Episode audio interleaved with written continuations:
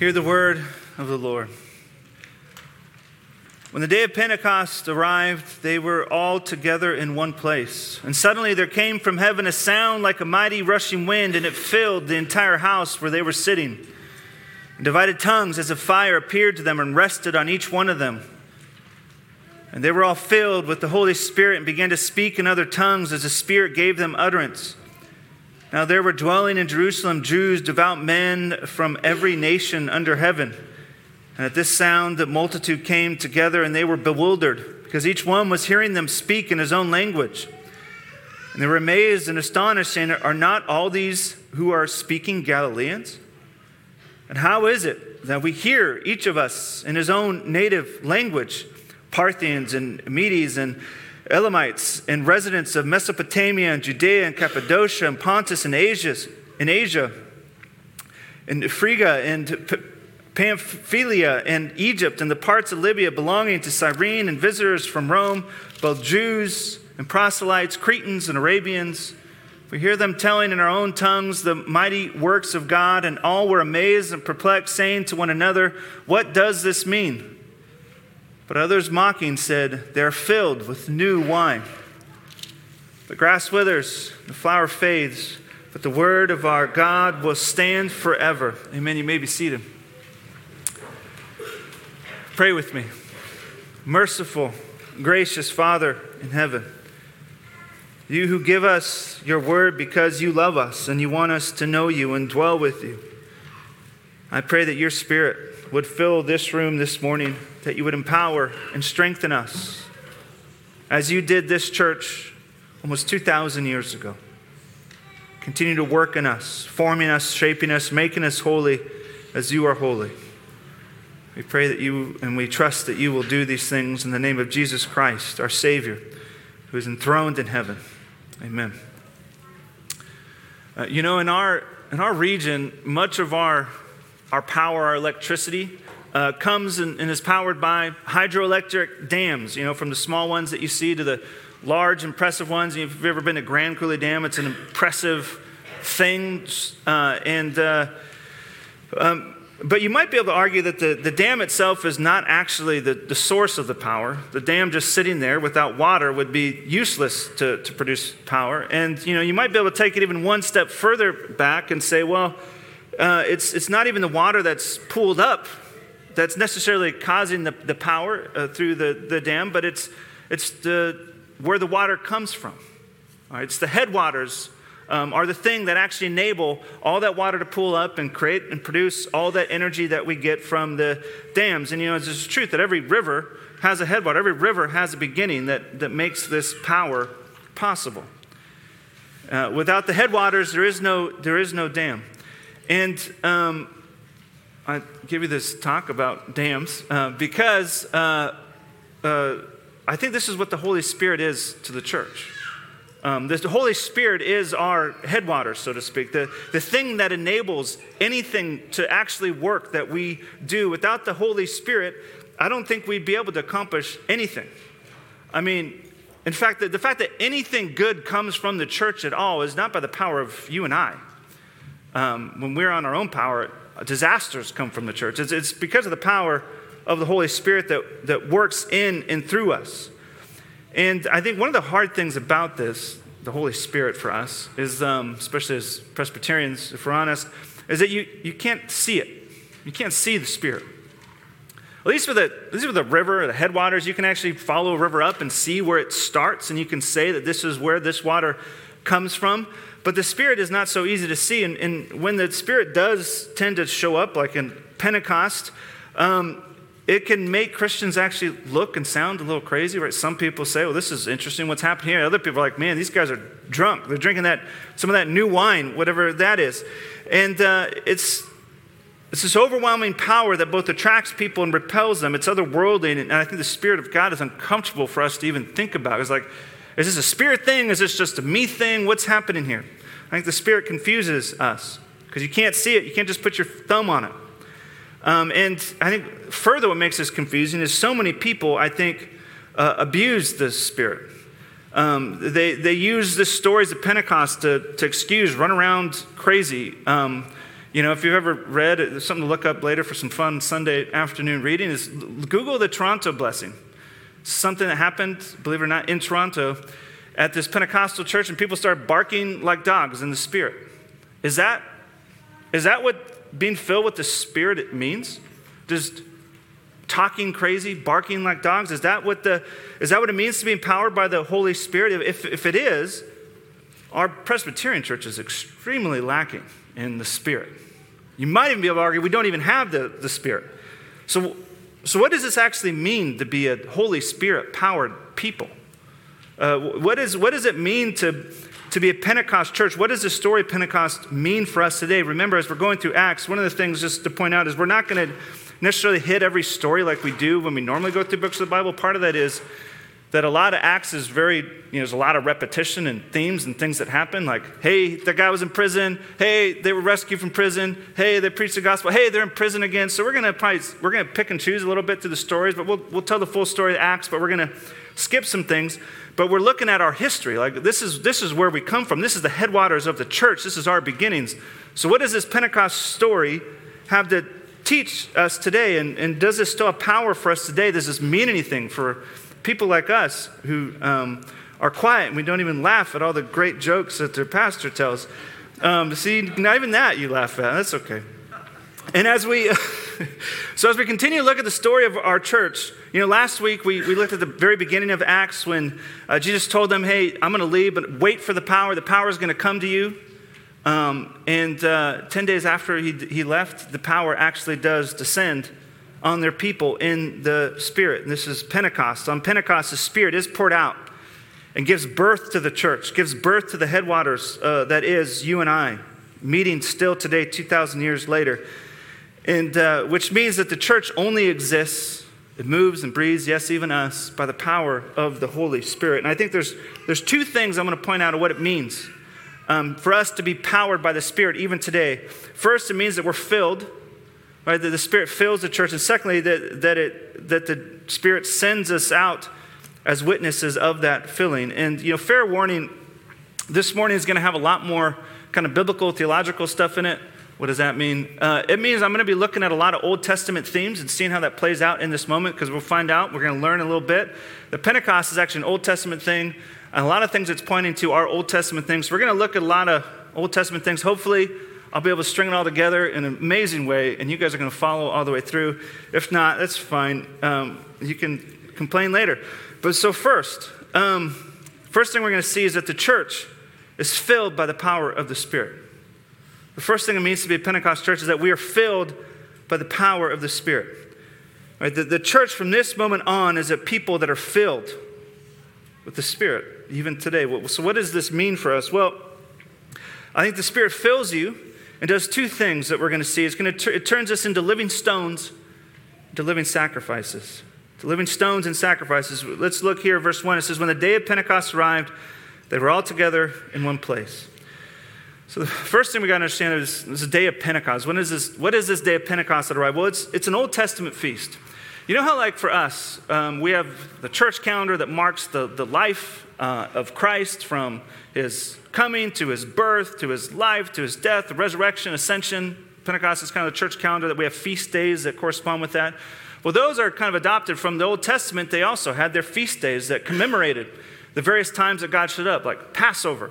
Um, Pentecost is, is one of those feast days that helped them remember the mighty works of God. And what Pentecost looked to is two things. For one, it looked to the beginning of harvest, uh, a festival of, of first fruits. Um, and, uh, and the secondly, it, it, it, also looked at, it remembered um, Israel's arrival at Mount Sinai. Remember, uh, you know, in, in, Exodus, they, they escaped the Egyptians and they're wandering the desert. And then, I think it's around Exodus 19, they arrive at Mount Sinai, and it's at Mount Sinai that God gives the people the law, the Ten Commandments. And so it's commemorating um, these moments. And the other thing you got to know is um, when you had these big feast days, all the Jews would gather at the temple. And at this time, uh, the Jews are kind of scattered all throughout the known world. And all those countries listed that I pr- pronounced perfectly um, earlier, um, they live in all those places. And so at this time, now they're all speaking different languages, and they're all gathering from all these different nations, speaking all these different languages. They're gathering in the city to celebrate uh, Pentecost. And so you have the, the cities full of people, full of people from other nations now coming to the temple to, to celebrate the provision of, of harvest, to celebrate the giving of the law of God. And it's on this day that the Holy Spirit decides to descend on his people and fill them and birth his church. And it's not an accident that this is the day that the promised Spirit of Christ would come and fill his people, empower them, turning them into living stones. And this is what we see here, looking back at verse 2 to 4. It says this And suddenly there came from heaven a sound like a mighty rushing wind, and it filled the entire house where they were sitting. And divided tongues as a fire appeared to them and rested on each one of them. They were all filled with the Holy Spirit and began to speak in other tongues as the Spirit gave them utterance. So you get this thing that's described, right? It's the sound like a mighty wind fills the house. Kind of gives you a sense of just the raw, the raw power that accompanies the Spirit. Because what is wind? It's this force that you can't see, but you can, you can sense, you can feel. But notice it's not wind says it's like wind. Uh, and, and what you have to know is this is actually is not the first time that God's presence, God showing up in a place, is described like wind. Uh, when God shows up for his people, this is often how he shows up. It's like wind, this invisible force. For instance, in Genesis 1, the Spirit, um, which is the Spirit in Hebrew is this Hebrew word called ruach, which means breath. The breath, the wind of God is what gives birth to all creation. Um, again, in um, uh, Elijah in 1 Kings 19, he's hiding in this cave, and God passes by, and it says, A great and mighty wind comes with him. Uh, one more example um, Ezekiel 1, when Ezekiel is kind of getting his, his crazy vision of all those spinning wheels and stuff like that, which if you watch any of those fun Netflix documentaries on aliens, they'll say it was like aliens, is what he's seeing. It wasn't aliens. Uh, it was God showing him this vision, and it says, and it describes um, God as a stormy wind that goes by him. The Spirit coming like a wind, what's that telling us is that God is present there. And it says, from heaven, this Spirit has come, filling the room. What it says is that the Spirit is not just a part of God, the, the Spirit actually is God. The Holy Spirit is not some lesser uh, member of the Trinity, He is one with the Father and the Son, coming, filling this space. And this also begins to point us to what happened in Mount Sinai, which, right, Pentecost is a feast of, the giving of the law to the people. Um, you know, Leithart, uh, Peter Leithart, the great theologian, points out this, speaking of this moment. He says this This time, speaking of this Pentecost moment, the Spirit uh, doesn't write the laws on stone like he did at Mount Sinai, but he, he, he comes and he writes the law on the tablets of human hearts. It's profound things happening. Just like the Spirit was poured out at the beginning of creation, so now the Spirit is back working, sent by Jesus, who is now, remember, after the ascension, he's enthroned, sitting on his throne in heaven. Uh, and now he's, the Spirit comes to bring about new creation, to do Genesis 1 stuff, to establish his kingdom, to power the mission. Remember, this mission that they have is powered by the Spirit. So, what you have here in this scene in this room with his disciples, the fullness of God's presence fills the room uh, on this Pentecost moment, which celebrates the giving of the law, and all of this, all these themes kind of coalesce and funnel down to, to point to the theme of, of the temple. Because uh, where else did the Spirit of God fill the whole house for the Jewish people? Was his temple. Right? It's the most holy of places. And it was in the holiest of holies in the temple that what was stored?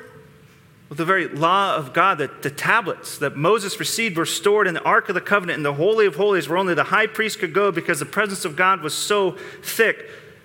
And now, that same Spirit is descending on this house. The house where they are gathered now becomes this new holy place, filled with the fullness of God's presence. This is wild because the, the actual temple is probably not far from their house. This is a house in Jerusalem. Jerusalem's not that big. The temple's likely not far from them. And that's not where the Spirit of God comes and descends on. It descends on the house. What we see is uh, it's not even just the place that it's descending, but we see here it's the people. Verse 4 tells us that God's Spirit fills his disciples. What does this mean? Well, this means that in the coming of the Holy Spirit, in the Pentecost, and the birth of the church, the people themselves are now the new temple of God. This is, this is wild. That means the fullness of the, of, the, of the presence of God, the fullness of His Spirit actually dwells in His people. And now His law is no longer written on stones, but it's written on our hearts. And He, he fills the people who now become, as 1 Peter says, living stones of a new temple. God's full presence fills His people. As Catherine of Norwich once said, God is now closer to us than water is to fish. The Spirit fills his people, not brick and stone, but flesh and blood, because God is enthroned in heaven, because he is our great high priest who has offered himself as a sacrifice for us. Now, you and I, we don't just dwell in the fullness of the presence of God, but God's the fullness of the presence of God actually dwells in us. You are a living stone. This is what actually empowers everything you do. If you've ever had an inclination to confess sins and, and to do holy, to be holy, to do righteous, it's the power of the Holy Spirit actually making you holy, sanctifying you from the inside out. And the first thing it means for us to be filled with the Spirit is that God now dwells in His people. Not merely with, but in, and wherever we go as people, God's presence actually goes with us.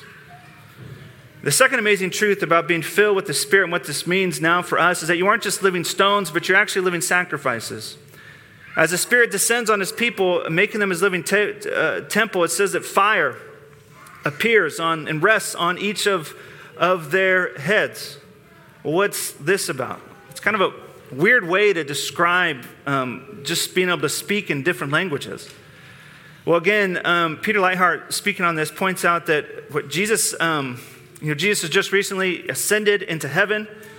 And he, as he ascended into heaven, we talked about this a little last week. He goes as a priest through the veil to the Holy of Holies, taking his throne in the most holy place, sitting down next to the Father in heaven. And um, all of this is actually kind of an allusion to what happens at the end of, of Exodus. It helps us understand the meaning of what's happening here. At the end of Exodus, what happens is they, they finish the tabernacle which the tabernacle was like a, a temporary, um, a portable temple until they built the full temple. So it was where they would worship God, where God's Spirit dwelled. And at, and at the end of Exodus, when they finish the tabernacle, there's this scene where Yahweh, God comes and takes his throne. And then as he does that, fire comes out and consumes um, the altars, uh, the, the sacrificial portions that were in the altars. Well, now this is kind of what Jesus is acting out for us in the Spirit, because Jesus has just ascended uh, to the place where his father lives. He's just taken his throne, but now instead of lighting sacrifices on fire, what is he doing? He lights his people on fire. The people are now made the altars. The people, the disciples themselves, are living sacrifices.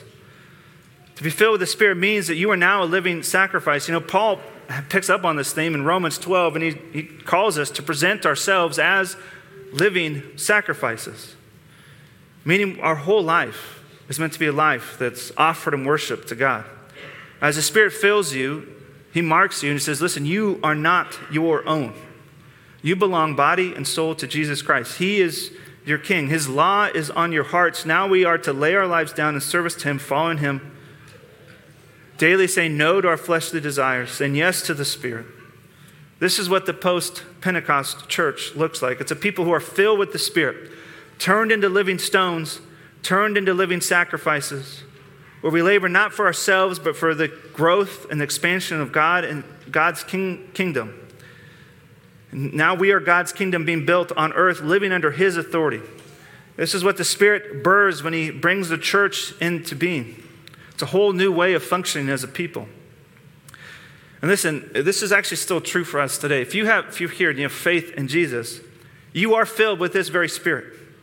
The same spirit that is strong and active here, the same spirit that gave birth to creation in Genesis 1, uh, empowers everything that you do. It lives inside of you. It turns hearts of stone to hearts of flesh. He is the air we breathe. We have no life apart from Him. And yet, maybe you're here and you're wondering, well, listen, how can I be filled with something that powerful like you're describing that does all this stuff that He does? and empowers everything that happens in Acts, and we're going to see how the Spirit empowers everything that happens through Acts. How could I be filled with something so powerful, and yet day to day I don't really sense the power of what you're saying inside of me?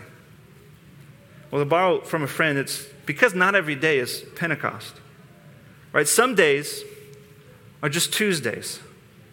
When you get woken up early by a weird dream or a crying child, or a crying child in your weird dream, uh, where it's everything that you can do just to get to work on time and stay awake and get through the whole day, uh, not fight with the people in your life. I think in, in the day to day, just normative troubles of life, it can be easy to forget that you and I live in a post Pentecost world that we are inhabited by the Spirit of the living God that He dwells in us. So, what do we, what do, we do with this tension? Well, at the end of this passage that I didn't read to you, uh, I think we, we get a hint of this. Um, I'm going to, of, of how the church responds to it. And I think it has much to teach us. At verse 46, um, chapter 2, verse 46, this is after the sermon. Um, P- Peter's sermon. This is after like 3,000 people just get baptized and brought into the church. Pretty remarkable things happening. And what does the church do after this? Do they go on a super big marketing campaign? No, this is, this is what the church does. After witnessing all this, being filled by the Spirit, verse 46, and day by day, attending the temple together and breaking bread in their homes, they received their food with glad and generous hearts, praising God and having favor with all the people. And the Lord added to their number day by day those who were being saved. What an amazing thing to read. What did they do after all this? They just they ate, they prayed, they worshiped together. They just did ordinary life together. Um, I think sometimes we're stuck waiting for this monumental Pentecost moment to happen in our lives where we can just feel the spirit, the electricity in our fingers, that we forget that this moment actually already happened. Right? And the events of Pentecost were, were so powerful it was such a powerful headwaters for us that it has unending power that still fuels the church. It isn't just long lasting, it is forever lasting. We actually do not need a new Pentecost moment. This moment was sufficient for the church for all time, and it still fuels us. And you, know, you and I fan the flame, fan the, the flame of this spirit as we just do ordinary life in the spirit. Um, ordinary isn't bad. Reading, attending to the God's word, attending to fellowship with one another, praying, eating with one another in each other's homes. What we find is ordinary is a gift to you and I from the Lord. Because this, this church happens by the power of the Spirit, you and I don't need any supernatural power for this outside of what we have in the Spirit. We can just be ordinary. We don't need to conjure up the Spirit. We don't need to yell in other languages or bark like dogs. Everything we do when we gather here is actually Spirit filled and led. And as we gather as living stones for worship, we, in a way, each of us come in here and we're building this larger temple together. We're all these little bricks that come together and we make this structure. And this is why corporate worship together is so profound because on our own, we're just, we're just one little brick, you know, but we come together and we, we build the temple, and the Lord meets us in a unique way. Because he, the Holy Spirit is the source of our power, you and I can actually just be ordinary. What a gift to us. You know, everyone is clamoring to be great. Uh, moving on to bigger and better, right? The, the, the, promotions are always good, never turn them down. Um, you know, I even saw this video uh, this week of this guy who um, he, he jumped out of a plane and let it crash um, and parachuted down just so he could get more likes on his YouTube channel. Um, and then he went to jail because apparently you can't just crash planes on purpose. Um, but you know, you and I don't have to do that to gain attention. You and I don't have to like be extraordinary uh, to grow God's kingdom because we're not powered by the means of the world popularity, fame, beauty, wealth, all those things. That is not the source of our strength and our power. Strength of the, the source of our power is the Spirit of God, which has already come and already filled us. So you and I, first, I think, need to learn how to rest in that power. It doesn't matter if anyone else notices us, because God's Spirit dwells in us, the fullness of God. And as we, as a people, learn to rest in this power, God then sends us out, again, not in our strength, it's the Lord who is adding to this number. He sends us out into the world um, to bear witness of what the Spirit has done in us, which is the, the second aspect of a post Pentecost church is this is that the church is sent out in the power of the Spirit. The church is sent out in the power of the Spirit. I think this is where the, some of the background scene begins to change, where the, the background scene isn't this, this temple image, but it's actually ba- Babel. Uh, in verse 4 to 8, um, says this again. It says, And they were filled with the Holy Spirit and began to speak in other tongues as the Spirit gave them utterance. Now there were dwelling uh, in Jerusalem Jews, devout men from every nation under heaven, and at this sound the multitude came together, and they were bewildered because each one was hearing them speak in his own language. And they were amazed and astonished, saying, Are, are, are not all these are not all these who are speaking Galileans? Uh, and how is it that we hear each of us in his own native language? This is all kind of an allusion to what happened in Babel. Uh, if you remember the scene in Genesis 10, which I know you do, I'm just going to, you know, fill it out for you just in case. But right before the, the Tower of Babel, which happened, you get this table of nations listed, which is all the descendants of Noah are listed and, and all the nations that get spread from them. And it's first this, this table of nations is listed, and then they're building this Tower of Babel right, to try to reach the heavens, to kind of try to be God. And God didn't like that, and so he confused their languages and scattered them um, so they couldn't um, do that again. And, uh, and we, here we find the Pentecost is a reversal of this moment, where the language barrier actually is not the thing that scatters, but it's actually the very means for, for gathering the nations in. At, at Pentecost, this curse is being reversed. Um, you know, where in God's kingdom we're not divided, but we're actually united uh, amidst our diversity. And, and we see that in a very practical way because what's happening is that all the people who are gathered in the city, right, they're speaking all their different languages. They hear this commotion of the Spirit, they gather around the disciples, and they all begin to hear and understand the disciples. And it's clear that this is a work of the Spirit because they, the pointing out that, they're Galileans is saying, Are these just these simpletons from, uh, from Galilee? They don't know my language. They don't, they're not smart enough for that. So, no, this is a work of the Spirit. They're all hearing them in their native tongue. It'd be like if you're here and you only spoke German or you only spoke Spanish, and I'm preaching English and you hear me in German and Spanish. That's what's happening here.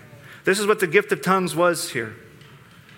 They weren't speaking some gibberish language, they were speaking human languages. And what we see here is God is beginning to reverse this curse of Babel. Well, why is this significant? Because right? The same spirit that brought all creation into bear is at work again, enabling the church to actually fulfill the mission that it's been given to bear witness to the ends of the earth. And uh, you know, one of the consequences of Babel with all the different languages is that it's actually going to be hard to fulfill that mission to preach to people if you can't speak their language. It's just a very practical barrier. And here the Spirit is powering them in a very practical way, saying, Listen, I've, I have actually gathered the nations together for you. All these people from the, the edges I've actually gathered for you. And now I'm actually giving you the language to, to preach to them so they can hear you. This is what the Spirit does the Spirit empowers and sends us in His power so that the whole earth might know who Christ is.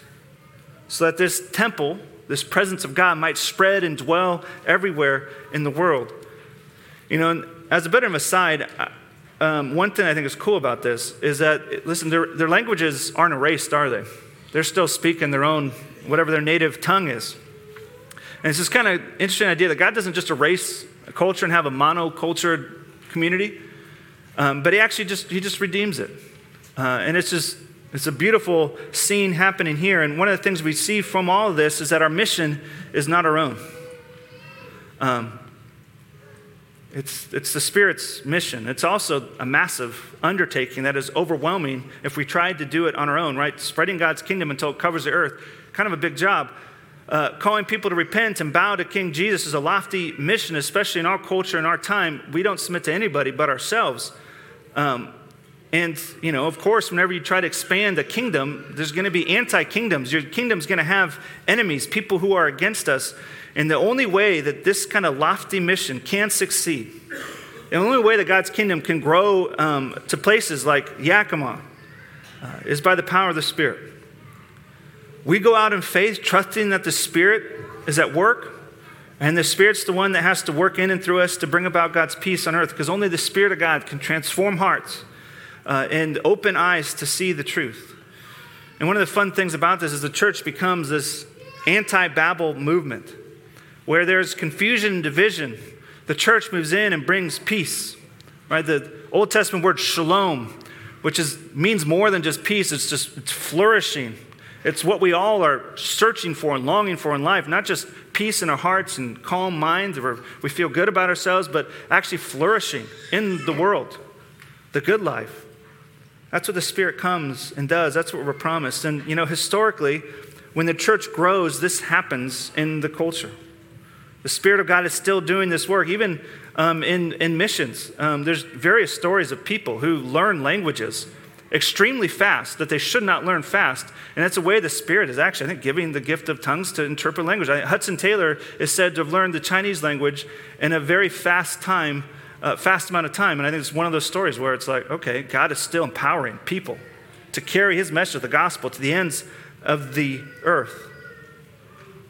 This is what the church does it, it reverses Babel, enabling the nations to know the work of Christ in his kingdom. So, what does this look like for you and I? Well, I think it means a few things. I think, for one, I think we have to remember, similar to last week, that we labor in hope. Um, day to day, you and I might not notice the kingdom growing and working in the Spirit's work, but we have to learn how to labor in faith, uh, be, knowing that nothing that we do depends on our own strength, but on the strength of the Spirit of God who is at work. And we need to learn how to trust. Listen, this is God's mission. He's the one strengthening this, He's the one powering it. We need to trust Him to do His work, and we, we labor, we labor on uh, being called to to, to live as living stones and sacrifices, following the way of Christ, bearing witness to Him, trusting that the Spirit of God will do the work that He says He will do in the hearts of man. I think, secondly, after we learn to, to grow in our, in our faith and our, our hope and our trust that what I'm saying is true, what the scriptures are saying is true, I think we need to be comfortable and settle into living ordinary lives. Ordinary rhythm of fellowship um, gathering together with Christians, regular for worship, gathering around this table. This is our weekly filling, so to speak. And it's not that, you know, uh, we actually have a leak and the Holy Spirit's like leaking out onto the floor throughout the week. Uh, that's not how it works. You don't lose the Spirit. Um, once you are filled, you're forever filled. But in our day to day life, I think sometimes we can ignore the Spirit's prompting in our lives right? Whether it's something we did wrong that we don't want to confess that we did wrong, or whether it's like good that you see that you could do that you ignore and you don't do it. There's various ways that we kind of ignore the Spirit in our lives. And so each week we gather here. It's more of a retuning than a refilling. Right? We retune our ears, retune our hearts, remember the rhythms of grace. That yes, we struggle with sin, but yes, we are redeemed, that we are the presence of God on this earth. We remember the story of Acts that we're a part of, that we are filled and we're sent out as witnesses. So we need to commit to the ordinary life that God has called us to. Um, and I think this leads to the way we witness in this world is actually rather ordinary. As we learn to, to gather together and live ordinary lives, we should expect the Spirit to direct our waves uh, like He directed the church of Acts. I think one practical way this happens is listen, wherever you live, wherever you work is not an accident. The, the places that you find yourselves are not accidents. You, you have the coworkers you have, the clerk you have at a checkout line, the random person you, you meet. God is sovereign over your life, and His Spirit is still directing your lives. And everywhere you go, the presence of God is going. Uh, pay attention. Where has the Spirit of God uniquely led my life to be? Who, who are the people He's put around me? So you don't have to go to another country to do this. We're actually called to do this right here, wherever we find ourselves. And even if you look at this room, I mean, there's, there's a good amount of us, but we're not like, there's not thousands in this room. Um, but I bet the people we interact with individually and with our families, I bet that is thousands that we interact with within a week. Who, where has God taken you? Wherever you go, the presence of God is with you. You are a temple. The Spirit of God lives with you. This is not an accident. I think we're called to pay attention to these things and then ask the Lord, pray to the Spirit. This is His mission. Say, Lord, how do you, how do you want me to be? Maybe it's this I need to be, show kindness to this person. Maybe I need to speak things that are uncomfortable. I don't know what those are for you, but pay attention. The Spirit will guide you. He promises He will. We just have to learn to pay attention. And when you find yourself in trouble, this is an encouragement. You can actually call out. I was having a hard conversation with someone this week. And don't worry, there's no one in this room. Everyone's like, was that me? Was that a hard Uh, no, it wasn't you. No, this is the other people that are in my life.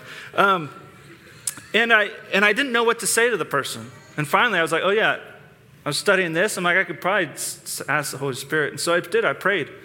And uh, I didn't get some like profound like thing that changed that person's life um, as often happens, but it's just an ordinariness, calming, just knowing that the Spirit was there gave me confidence to say what I needed to say, trusting that the Spirit would apply it.